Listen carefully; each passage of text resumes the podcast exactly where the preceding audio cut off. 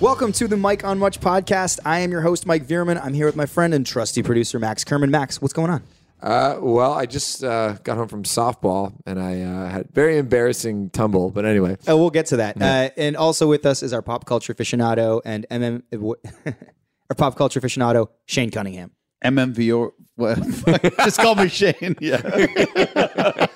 I tried to say MMVA award winning. Yeah, that was that's it. what you were That's- trying to say. I was, too. I was gonna like, yeah, uh, you have a new title now. mm-hmm.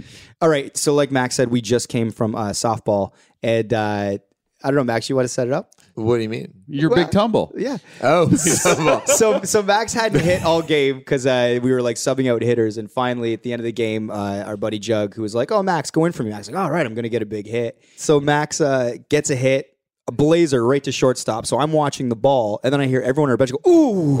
and I look over, and Max is like crumbled on the ground. so brutal. I just like I think I just tripped over my own feet. I'm usually not that much of a klutz in sports, but it was just very embarrassing. I was just sort of like laying down the ground. And you know when something happens where it, like it really kind of hurts, but you don't want to like whimper too much. oh, definitely. You seem like you were whimpering quite a bit, though. but that was like me trying to really hold it together. was that your mic hand though that you hurt? he also plays guitar, Shane. Oh, that too. You kind of just dance with the guitar on your waist. That's true too. Uh, no, I was most I mostly fell on my side. I'll be fine. It's all good. Speaking of uh, dancing with uh, guitars, you uh, played the NHL awards too. yeah. Okay. I'm doing the Mike segue. Um, yeah, so, so, so, to, so to frame things, um, this is the Chad Smith from the Red Hot Chili Peppers episode. We are going to get to him in a bit, but there's a few things that we haven't talked about in a while because, uh, you know, for any of our friends or maybe listeners, you know, we say save it for the pod. So even though we've been around each other, we haven't really gotten to ask many questions or, or hear about what's been going on in our lives. And so recently, somewhat recently, uh, Max and the Arkells just played uh, the NHL Awards. It's been a crazy uh, week. So basically, we've played the MMVAs on Sunday night. Then on Tuesday night, I flew to Vegas because uh, the NHL Awards asked us to perform and kick off the show for their big award show. It's also a big deal because the expansion draft is happening because Vegas is getting a team.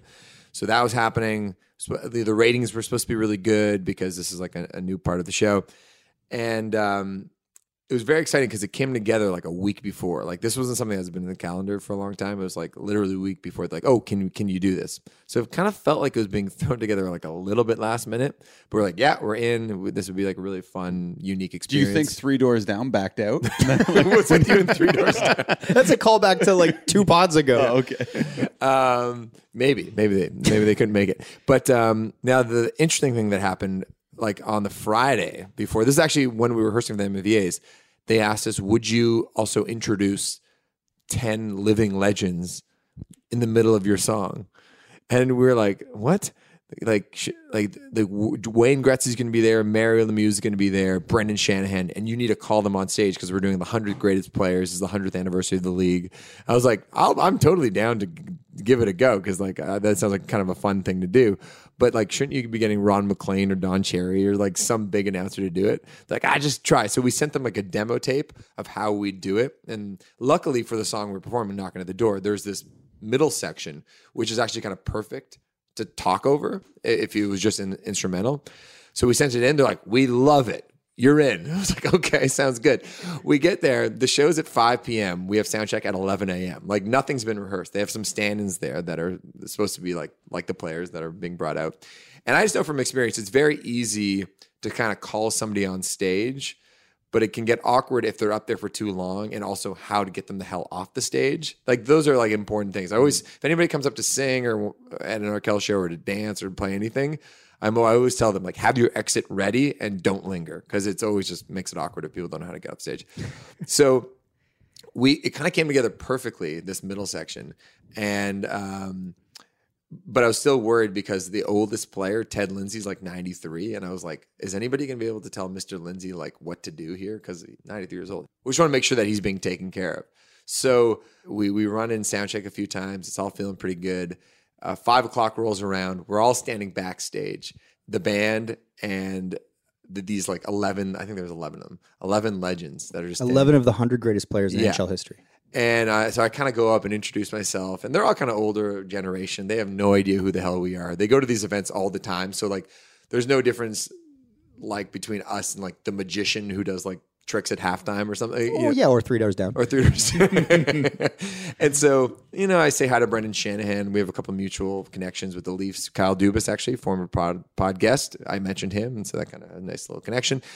But then I had this idea that I pitched with the producers of the show. I said, in the last chorus, instead of saying, that's me, I'm knocking at the door, I'm going to say, Gretzky, I'm knocking at the door and have a moment with Gretzky.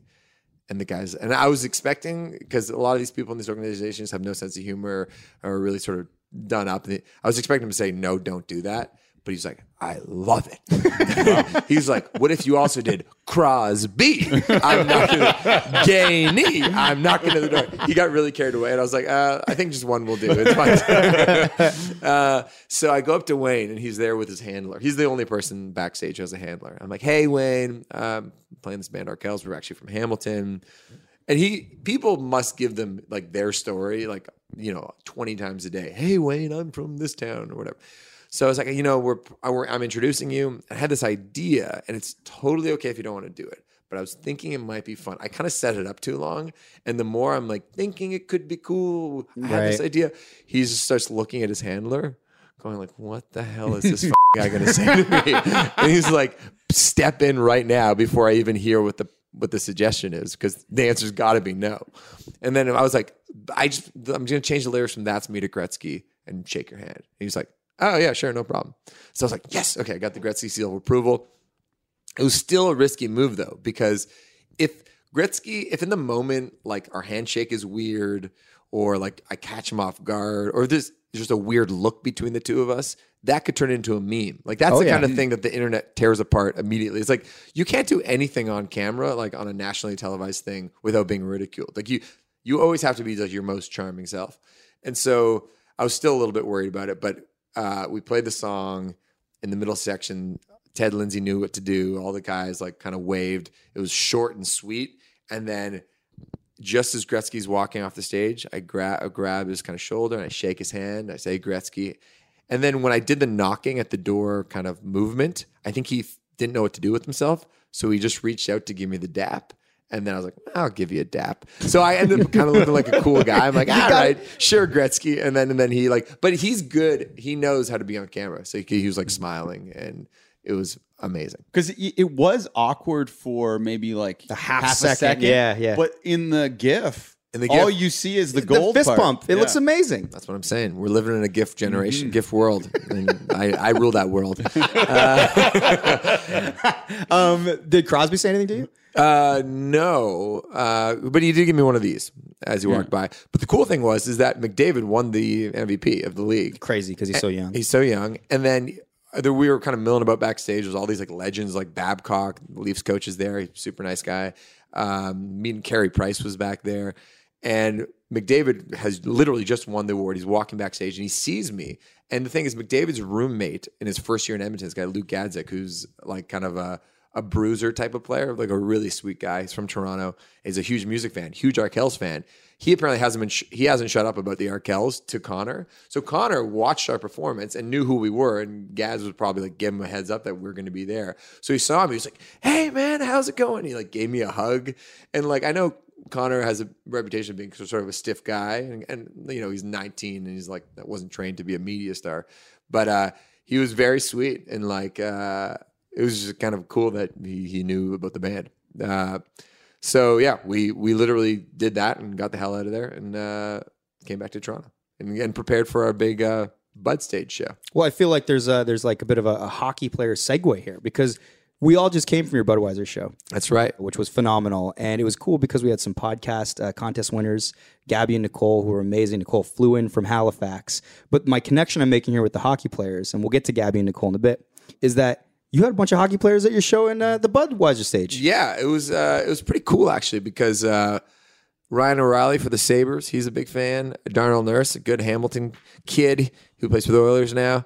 Uh, he he's a fan, and uh, Taylor Hall, who plays uh, for the New Jersey Devils. Yeah, they're always milling about at the Milling after about. party, man. They had an everywhere awesome- I looked, there was like an NHL player. But and and I was just talking to our friend Dan. He, he said that uh, your your wife Alex and Cara, Greg's uh, girlfriend, and Lauren were just getting all spitting giddy around these hockey players. What? Yeah, I heard they were just like, They're puck bunnies. and uh, yeah, so Lauren was like on fire. She was like s- just in a great mood after the show. Everybody was kind of celebrating the night, and some of the guys are like buying shots for everybody. Darnell Nurse is just like we're talking about Hamilton. Darnell Nurse's uncle is Donovan McNabb, NFL quarterback. Oh, cool. His sister's an Olympian. Yeah, his sister Kia Nurse there. Darnell's older sister was there and getting along great with um, with Lauren. And Lauren just comes up to me. She's like, "We need to party with these hockey players tonight." and I was like, "Sure, I'll, we'll do whatever you want." And she's like, "Yeah, we're going wherever they're going." And then Darnell Nurse comes up. She's like, "Hey, do you guys want to come party with us?" And Lauren's like, "Yes, we do." And then Darnell's like, "Well, we got two seats left in our car." So it's at this point it's about two in the morning. But last call in Toronto is four a.m. on Saturday night Whoa. and we get in this like I like SU that Shane said "whoa" like he doesn't know that. No, I didn't know it was. I'm I'm always kicked out at 2 a.m. I always thought that was just because it was, it was last call. No, I think it was a special occasion. It was Pride. Oh, okay. So we get in this SUV and they drop us off at this nightclub called EFS, which is kind of like a fancy nightclub at King and Bathurst.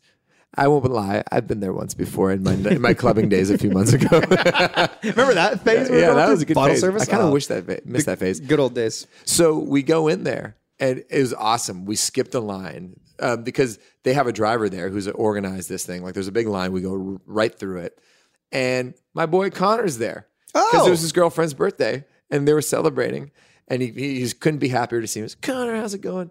And then Lauren and I are dancing it up. We're getting like vodka poured down our throat, and it was the best. So you know, I'm Was that the greatest night of your life?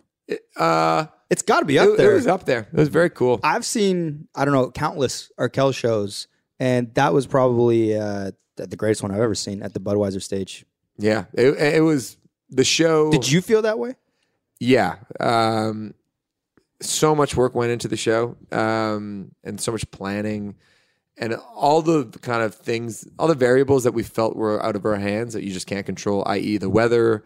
Also, this uh, light up glass experiment that we were sort of pitched on uh, to do ended up being incredible. So it was like these glasses that had Arkells and July talk on it that lit up in the encore. They were handed out at the beginning of the Yeah, show. So when you walked in, they them. handed out sixteen thousand things, and then in the encore, like no one knew, but you saw they had a thing on the bottom with a battery, and then they all lit up red uh, Yeah. for people who haven't seen it online. It was phenomenal. It was a it was a crazy moment, and um, the set was great. Yeah, anyway, it was just all that you could hope for. So it was it was awesome. Thank you to anybody who came to the show, and uh, yeah, we we've never done that before, so it's not like another day at the office. It's a very special occasion. Yeah, and uh, thank you so much to uh, the contest winners, uh, Gabby and Nicole, who won and entered. And uh, I got to meet up with them a bit before you played. I think just before July Talk went on, and they were the nicest uh, people. They were really great.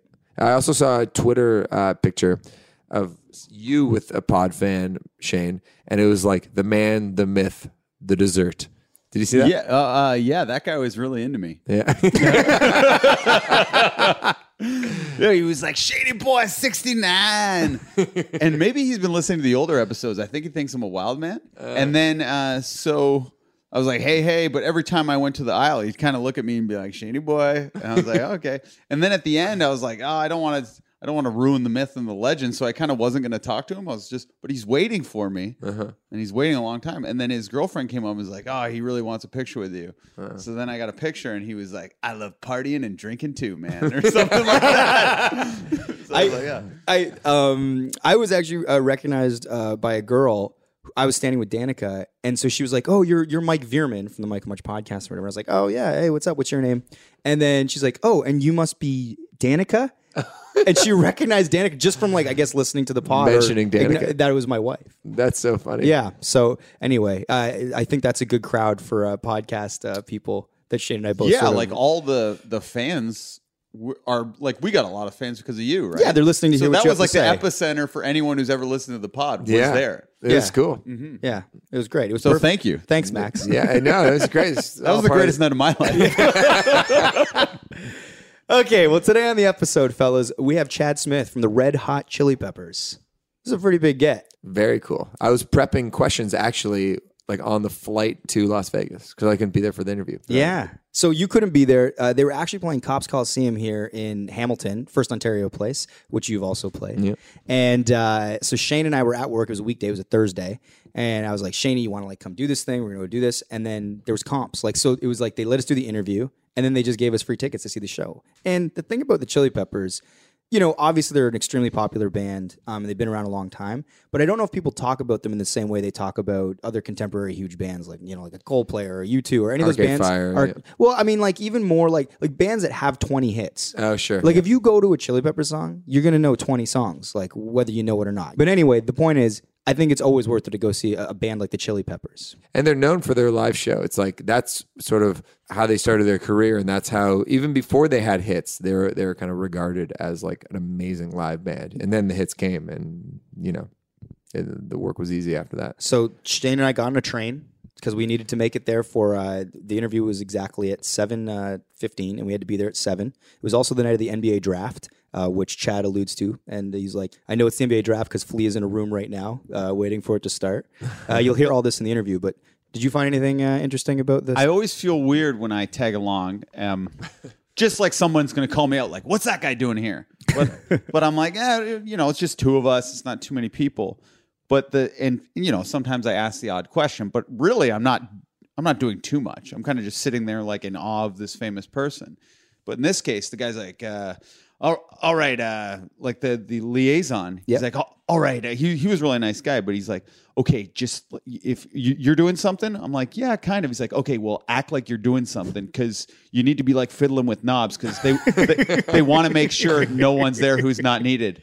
So I'm a little nervous at that point.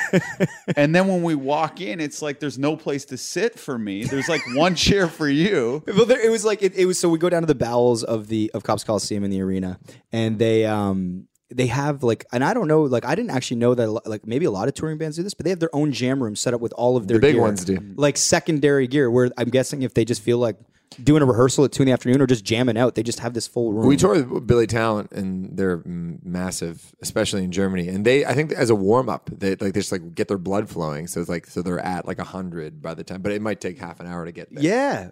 So we go into this little room. Uh, there is no chair for Shane. They're like, Chad's gonna sit at the drums, and there's a dude like He did his interview at the dr- in front at the drums. Yeah. and then there's a dude with a cast on his leg just playing the piano. Like it was like we walked into a, a very like kind of like weird scene and like we're like, do we say hi to the piano player? He's just warming up. Yeah, so we're like, we're like, hey, we're trying to be friendly. He's like, oh hi. He- Like he's the not- piano guy? Yeah, he's not that nice to us, and he's just like playing piano. He's like blowing on horns, and he's like, he's got the sock on his dick. So I'm like, oh, is he in, I'm like, he must be in the band or part of it. He had a cast and a sock on his dick, and that was it. And he was he was running warm ups, doing vocal Very exercises. rude to us. no, but that it was just a little awkward. And then, uh, but yeah, once the interview started, like with all that tension, Chad couldn't have been nicer. He was awesome. He was great. Want to get to uh, Chad Smith from the Red Hot Chili Peppers? Might as well.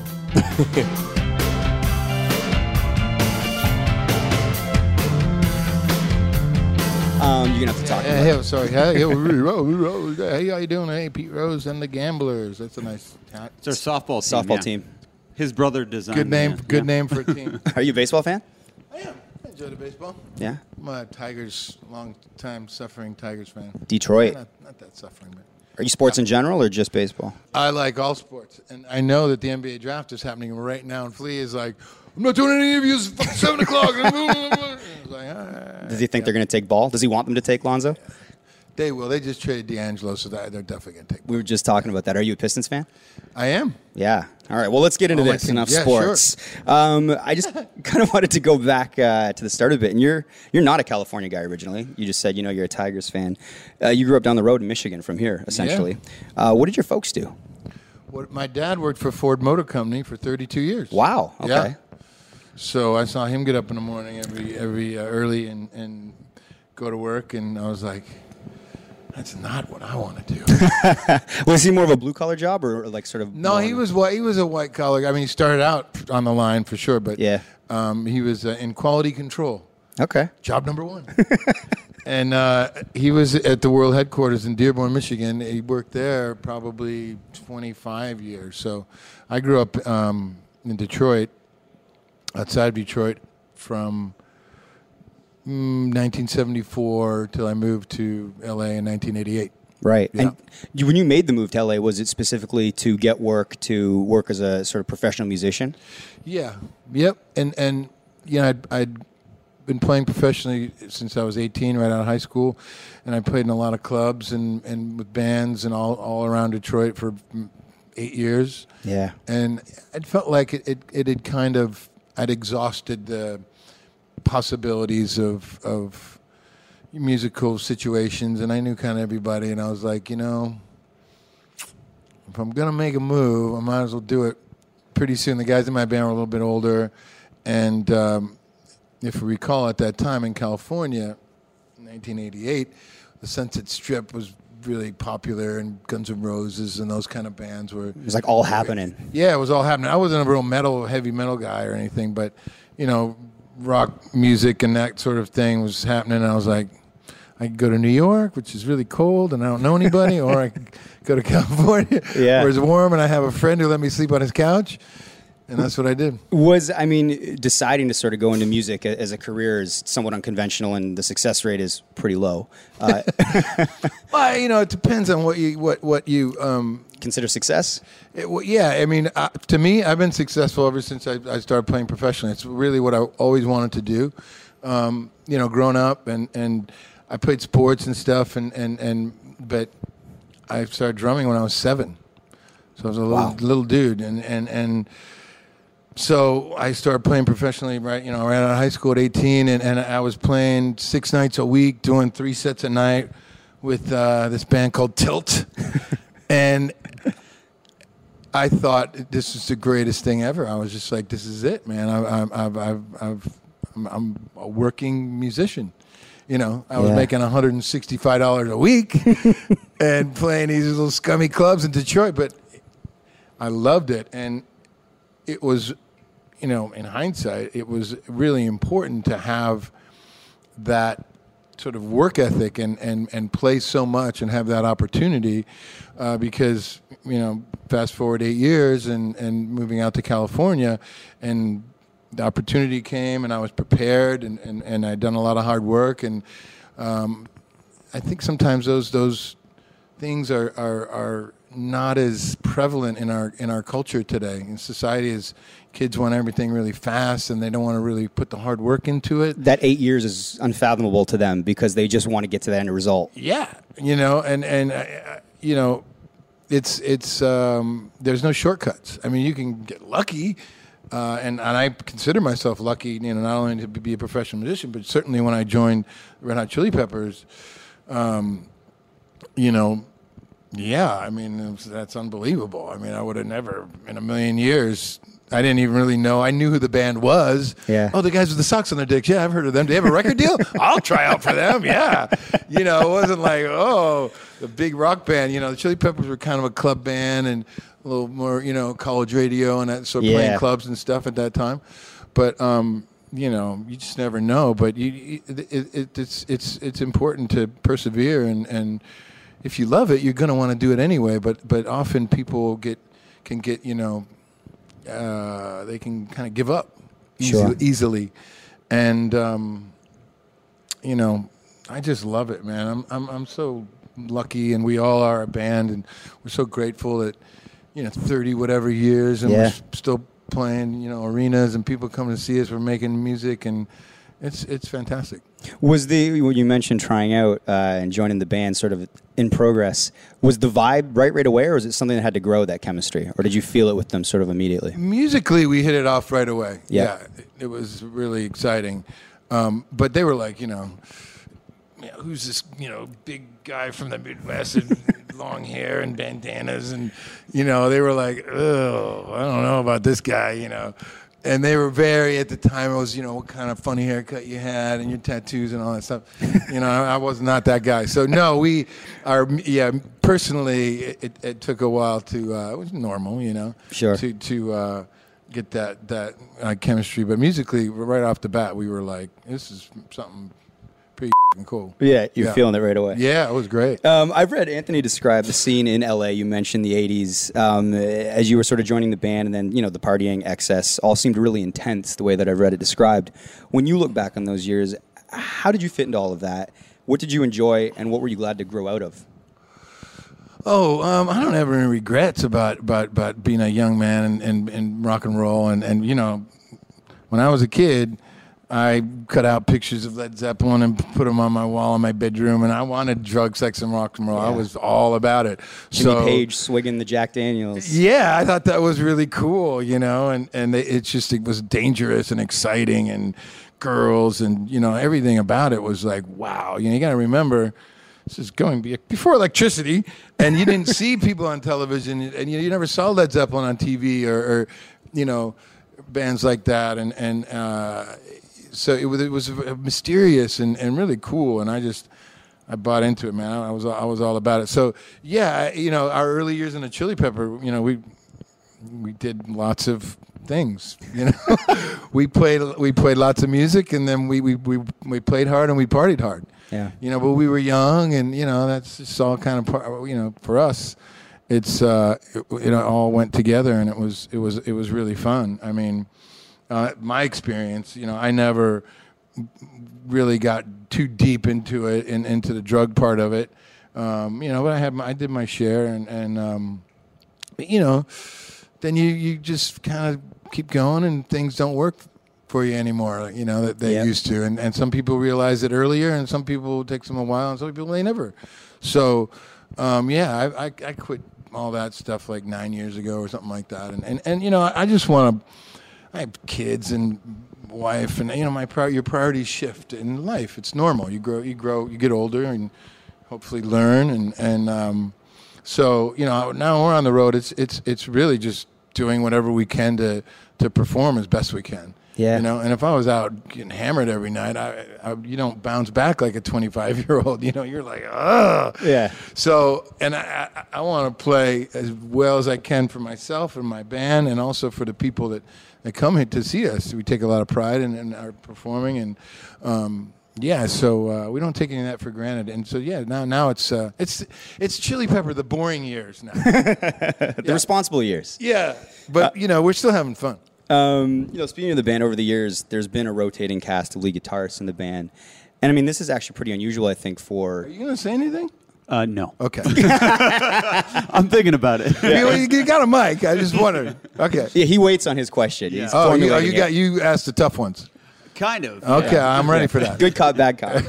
um, you know, and I guess you know between yourself and Flea and Anthony, um, it's interesting when you rotate out a guitar player because in a, in a four piece, it's so dependent. The music is, I feel like the guitar playing is so stylistic and has to mesh with yourself and Flea.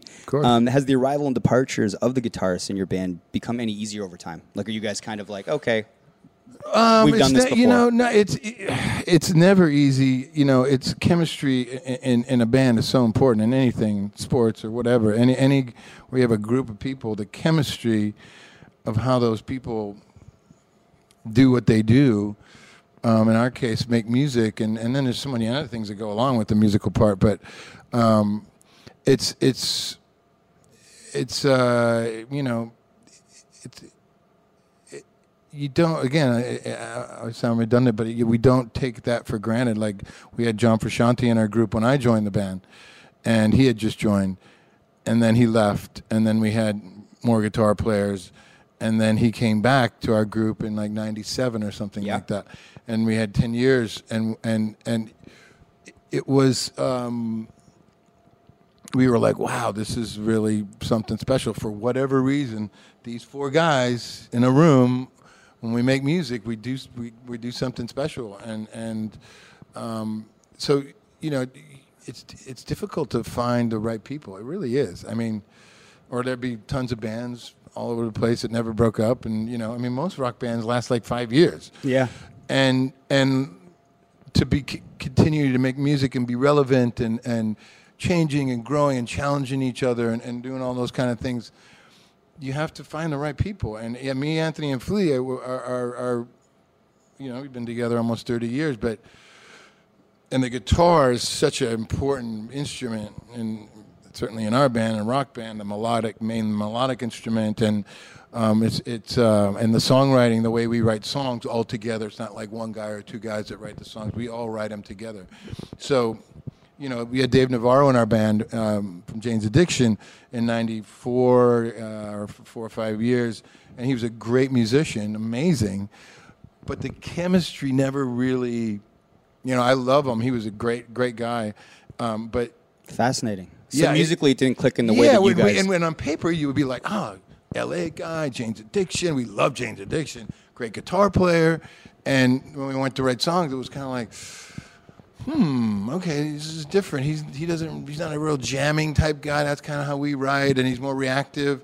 And and it was it took time. I mean, I I, I, if he was sitting here, hopefully that he would agree with me. But it, it's uh, you know, I think that that there there's really it's hard to find those pieces that all for whatever work work together. You know, like Mm-hmm. I, I can only say like the Rolling Stones are a perfect example. They've had different guys in their band as well, but the core guys. Um, if if when once you start moving around too many pieces, things get diluted or, or they change and, and, and maybe not necessarily for the worse, but for us it's it's uh, we've been fortunate to have really great great musicians and guitar players in our band and Josh is is amazing. You know, I mean to have him come into our group, it's been I don't know how long now, seven years or something. So he's still like the new guy, but but you know he's he's uh, he's an amazing musician and dedicated and um, when you're bringing in someone like Josh, Yeah. you know, is that could one of you three like is that conversation very democratic? Like if you wanted to veto and go, I'm not feeling it, and the other two, Flea and Anthony, are like, we're keeping them. Is that something where all three you have to? Yeah, be- no, everybody, you- have to. It has to be a, you know, you know, you just know if it's working or if it's not Sure. working. Yeah, you just know. How intense was the search, or was he somebody that you guys no, had your eye we, on? we knew we'd known him for a while. Um, actually, he'd done a lot of, of uh, records with John actually together, and he actually Oh, cool. toured with us. At the end of our Stadium Arcadium tour, he put, came on, played guitar and some keyboards. Um, so we knew him, and and so that was a kind of an easier. Initially, like, oh, what, what about Josh? Because you know we know him, we know what he does, we know how he, he's kind of like dating. You kind of got over the dating part, and let's see how it works. You know, because if you just bring in somebody that you don't know at all, personality, everything. There's so many different things that come into to play. But no, he he was uh, um, like the only guy we thought about, and luckily it worked out. Yeah. Yeah. Well, just to wrap it up, uh, Yeah. we're getting the signal. Uh, you know, I, I always find it interesting when you talk to bands that have sort of a rich legacy and so much success. I guess how you view your past work. So it's like you know the band's been very consistent in the quality of output from record to record. When you look back on you know your biggest records, you know, do you, did you have any sense at the time that like Blood Sugar Sex Magik or Californication were going to be as big and important as they would become? And I guess secondly, do you view it differently because of its place in history? So in the moment, are you like, this is really good, and then once it becomes what it becomes, and you look back, you go, oh yeah, I knew. Or you, I never go like, oh yeah, I knew that was going to be a big smash. No, you never know. You you you you, you uh, I mean, to go back uh, to those two records that you cited, um, Blood Sugar, you know, is 1991, and um, that's for me. That's my fondest memories of of of, of making a record, and the band was really firing on all cylinders. John and I had been in the band since Mother's Milk. We wrote all those songs together. a Blood Sugar song. Rick Rubin came on and produced us for the first time. We recorded in his house. There was all these, you know, perfect storm things that were happening. That, uh, you know, we were. Anthony was singing more. Um, we were just growing and, and we took a big leap and, and yeah when we were making it, it it was really fun and easy Yeah. and and so often my experience of making records, when that happens, that's usually a good thing. Um, instead of like you know it's really a struggle or it's taking a long time or, or, or those kind of things. But we had lots of songs, and you know, and and the other thing too, the, to to your second part of the question, you know, music was changing. You know, we were just doing what we were doing anyway. But then, you know, the Nirvanas and those bands came along, and music really shifted. It got away from the whatever was happening before that, and I think it was like the hair metal. The hair metal, yeah, the hair metal thing. So, um, but we were, you know, we had been doing what we were doing, and we were kind of, you know, oh, an alternative band or whatever. But it, it, it, it was, uh, it was like a really exciting time f- for all those reasons. Um, and Californication again, John had rejoined our band, and it was, you know, just like putting like an old shoe back on. It just Yeah. felt really good. And and we, again, we had a bunch of songs, recorded it really fast. You know. Um, and and uh, it was you know yeah that that that was uh, you know both those both those records have lots of good songs on them. I mean they come to if you don't have any good fucking songs it doesn't really matter. You know what I mean? it comes down at the to. End, at the end of the day, I mean uh, for anybody. So you're always as a songwriter and as a band, you're trying to always write better songs, play better.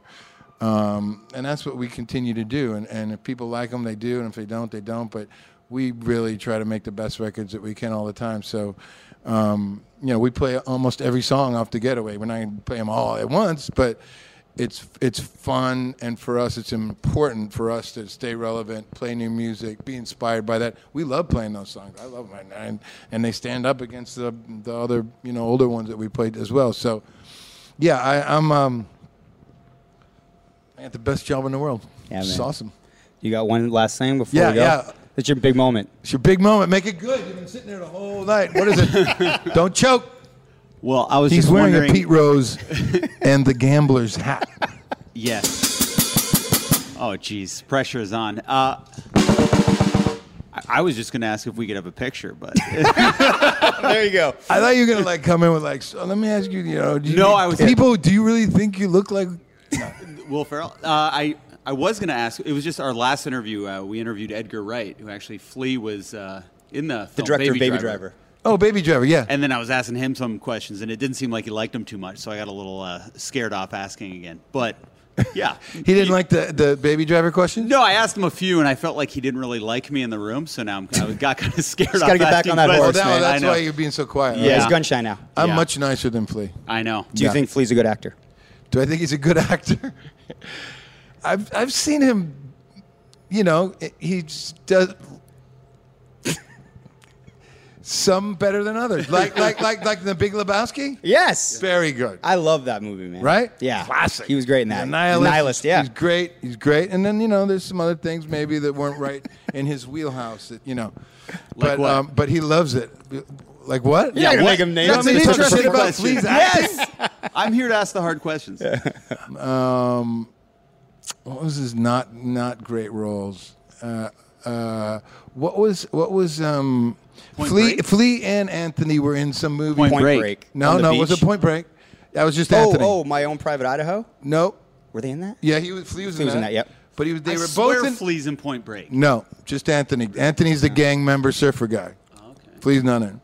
Didn't do your homework. Right. Nice try. That's it. No I more told you. questions. That's I'm not it. good at Shut up. All right. Thank you so much for your time. It's time. all man. good, we really man. Thank you, appreciate it. guys.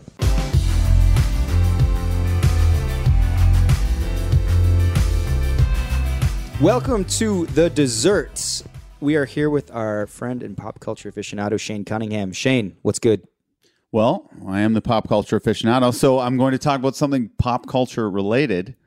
Just to start with, uh, guy taking over pop culture right now, though, Arkells. I know we talked about it in the top, but something really interesting happened at the show that I thought maybe I'd save Okay. for Ooh, dessert. all right. Well, one, um, stupidly, I wasn't going to come to the show for some reason. Yeah, why not? Like, I, I, I don't know. Like for me, I forgot that this was actually like a massive, massive show. Like you, in my mind, you guys are playing like arenas every weekend, like selling places. Out. Definitely not. But yeah. But, but I'm like, oh, you're huge. So I didn't know how big of a show this was. Stupidly, admittedly. So last minute, because Mike is like, yo, this isn't just like a show. This is like a meet and greet for fans and all this for pod fans. I'm like, oh, pod fans, okay, anything for them. And then, so I had to ask for tickets Oh yeah. for you for the last second. And then when I went to the door, the, the, the tickets weren't there. My name was there, but but there was no. so your name was there, but the tickets were gone. yeah, the tickets were. That's gone. weird. yeah. So I'm like, uh oh. So I'm thinking these meet and greet people are freaking out, like Shane from the pod. Like you know, it's only three guys in the pod.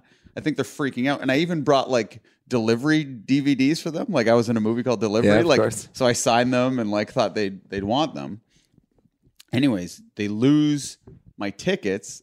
So you you I guess had lawns for me. Okay. They ended up getting scared because Ashley's like, "Oh, give them tickets," and I got uh, good tickets, like really good tickets up close. Oh, good. And I, I, in fact, I was sitting right in front of your dad. And then I'm like, holy shit, that's that's Max's dad. This is gonna be cool to like watch it through like the proud dad's eyes. And then there's this woman wearing like these huge like noise canceling headphones, They're, like massive. Like, I- yeah, like the big I'm yellow ones that, like, construction joking- workers wear. Yeah. and I'm joking with people beside me. I'm like, big fan right there. and then someone's like, that's Max's mom. which is true. She wears the like, and also we could be going to an event. I don't know why she's like so sensitive. It's not like she has like a history of like mm-hmm. ear hearing hearing loss in the family, but it's like it like it was a loud concert, but it would like come on. Yeah. Come on. It was a weird look. Like, especially like her son, you think she'd want to hear it all. But yeah, obviously. Actually, yeah, in the big group shot, if you can zoom in, you can see a woman with big yellow ear cans. Is that true? Yeah, yeah. That's funny. But anyway, I just wanted to mention that I got those good seats and thank you for that. Okay. And, uh, oh, by the way, did you accuse J.R. Diggs of stealing your tickets? Well, geez, that's funny. A guy drove me down, and uh, yeah, guy Jared Diggs drove me down, and he's like, "I'm like, how are you going to get tickets?" He's like, "Don't worry, I'll just like, you know, I'll, I'll figure out a way. I'll get them off scalpers or something." And then I heard a story because uh, we we got separated for a bit. I go, I texted him. I said, "Jared, did you get tickets?" He goes, "Yeah, some guy just gave me two pairs." So maybe he stole my tickets somehow because he's a very crafty guy. He always knows getting- that you had tickets waiting under will call. Maybe he said Under your "I'm name, with- Shane. under Shane. Maybe he could have talked his way into it. wow. That's a pretty heavy accusation, though. I, you know, maybe we need, maybe we, I, I don't know. I don't feel comfortable accusing Jr. I will say this though, Jr. is a crafty guy because I went to Buffalo. Do we need to warble your voice for this? Me and Jr. So Jr. That would be funny if we did. Uh, Jr. and I went to Buffalo to watch some March Madness a couple years ago, and he was like, "Oh, we'll get tickets off scalpers." I went on Thursday. It was twenty five bucks. It was the best time ever come. It was Saturday. It was two days later. I'm, I'm like, okay, sure, I'll go down. Just the two of us. We're driving down, check StubHub just to get a lay of the land to know what scalpers ought to be charging. Cheapest ticket's two hundred fifty dollars. My what God. the hell's going on? Turns out the the home team Syracuse, which is down the road, is playing. They're basketball crazy. So we get there, it's deserted. We're a little bit late, and we see a scalper. There's only a couple scalpers around. I'm like, hey, do you got any tickets? What you got? He's like, yeah, I got a couple. How much? Four hundred dollars. So I was like, how the hell are we going to get it? We're, we're not going to pay four hundred dollars. So we end up wandering around the arena for a while. We don't know what we're going to do. But then we, JR sees these like six businessmen in suits walking through this side private entrance, like kind of into the arena. He's like, let's follow those guys. We follow them right through the door, and we're in the arena. We got in for free. I've done that with JR so many times. It's ridiculous. I snuck into Conan O'Brien when he did a week in Canada, and the guest was Jim Carrey. Really? He's just like, that door's open. Let's just walk in. For a note, we're in like a press lounge. Jim Carrey's right there working on the bit with Conan, oh like an impromptu bit. I've snuck into like evenings with Kevin Smith where he does these these big director talks where it's two hundred dollars a ticket. Snuck into every film festival with him. It's crazy. Moral of the story is just hang out with JR and you'll get places. Yeah. Walking through the front door. That's the way to do it. Yeah. Okay, so we were just talking about Bachelor in Paradise. Yeah. But that was a little dicey territory, hard to navigate the scandal going on there. Yeah. And I don't think there's a way to do it. So maybe we talk about Bachelor instead. Yeah. Let's talk about the or the Bachelorette. Yeah. And Mike's actually been watching a bit of this season. Really? Absolutely not. You knew who a boom was. You were fur- oh, oh, oh, uh, oh, oh, uh, what's he say? Whaboom. Whaboom. I watched his viral clips online.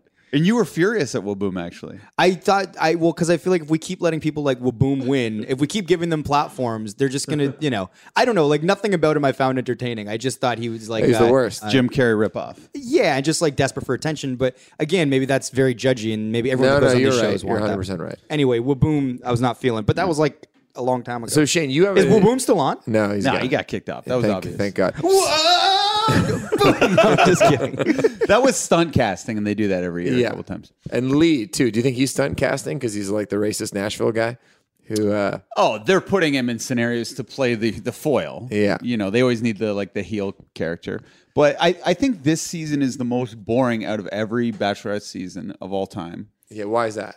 Because I haven't been watching. I've only watched two or three seasons. Exactly. Oh oh you haven't you've been watching this season? Though. Yeah, yeah. I've watched this. Like it's like the hot white guy is gonna win. The guy with like the very blue eyes. Not not the like Mark Myers twenty five year old. Not Dean. Not Dean. he's too young. yes. Okay, but here's the thing. Uh, so who are we talking about? Uh, is his name Lauren? Peter. Peter, yes. So you're talking about Peter, who is the Wisconsin dude. And by the way, have you done any re- research on Peter? On his modeling photos? Yeah, here's the thing. I might have perused them. Okay, so Peter is like so handsome, and he's got like this low voice, and he and he kind of stays out of the drama. He's above the fray, Mm-hmm. And it- and it, on his description, it's small business owner. Yeah. So you're like, oh, he's just like a small business owner from Wisconsin, and he just happens to be the mo- They best- all say entrepreneur or whatever. They're all actresses and models. Yeah, it turns out he's a personal trainer. And he's also a model. So there's all these photos online of him like walking down the runway with like a 12 pack. Like we, Lauren and I yesterday were looking at these photos and she's like, what is that muscle? Like just like at the top of, I was like, stop looking at his body. uh, and, but also, did you see his high school grad photo? no, was he a You really hit? did a deep dive on this guy. Not so good. Really? Oh Wow. yeah, he really did a 180 uh, after leaving high school. But his yearbook quote was, uh, he wanted to be on The Bachelor. Are you joking? No, That's insane. Wow. yeah, And he has the gap in between his teeth also. I know. So that's the connection. Oh, with him and Rachel. Yes. Yeah. Uh, so you don't think Dean's got a chance? No. Dean reminds me a lot of uh, my co-director on the Knocking at the Door video. Oh, I guess he does. Mark Yeah, Myers. he's kinda Mark like Burnett- Myers? Burnett version. Yeah, it's like too wholesome. The only time that uh, like I perked up uh, with this whole bachelorette business was I'd randomly uh, like it came into my Twitter feed because I guess the bachelorette Rachel used to date Kevin Durant in college. yeah, in Texas. That's Yeah. pretty cool. So that was that's that, that's all I have to Yeah. offer. But do you think Peter's too boring though? I think there's the chiropractor guy who's a little older. You think Rachel's exciting? I think Rachel's awesome. Really? She's America's sweetheart. Mm, I don't know. I don't like her. She- I don't. I. I find her like a little f- too phony. Really? Well, she, I think she's like really camera ready. Yeah, Sure. it's. I guess that's part of the show. But yeah, I, I'm not a fan of hers. So you're predicting Peter right now. Hundred percent, Peter's going to win. Interesting. Yeah. Uh, if you were on The Bachelor, would you be like like what kind of contestant would you think you'd be? See, I'm. I'm the. I think I would do very well on The Bachelor. The, You How are many- uh, crazy competitive. I've how- seen you when you're single, and I don't want to get in your oh way. yeah, yeah, yeah. Would you go in with a catchphrase like "Well, boom"? No, I would just be like they don't really like someone to be too self-aware, and if they are, they're kind of on the boring side because they don't want anyone to make jokes about the show or Yeah. they want someone. Yeah, to- there's no one who has like irony on the show. you need to be a villain, which never wins. You need to be the like uh, stunt casting dude Yeah. who always gets kicked off, or the kind of boring, like deadly handsome dude. Yeah. But I think I'd be like, you know, the that rare type that they never cast, where I'm kind of like The quirky, quirky, yeah, yeah. handsome guy. Yeah, well, not handsome, but I think I could be the quirky guy. But I think I could uh, get in there and get uh, any girl's heart on the show. Do you think you'd start squabbles with uh, with the guys? Do you think you'd be antagonistic? You can't squabble me, man. I, I don't really squabble. Well, I, I, I, I- see, I I, think that think the some champagne boys in a single. You, you think I squabble? well, I think you'd offend people. Who? You're saying I squabble? Not squabble, but I, I think don't you, squabble. we just end on the squabble? That's pretty. What good. are you starting to squabble? No, man.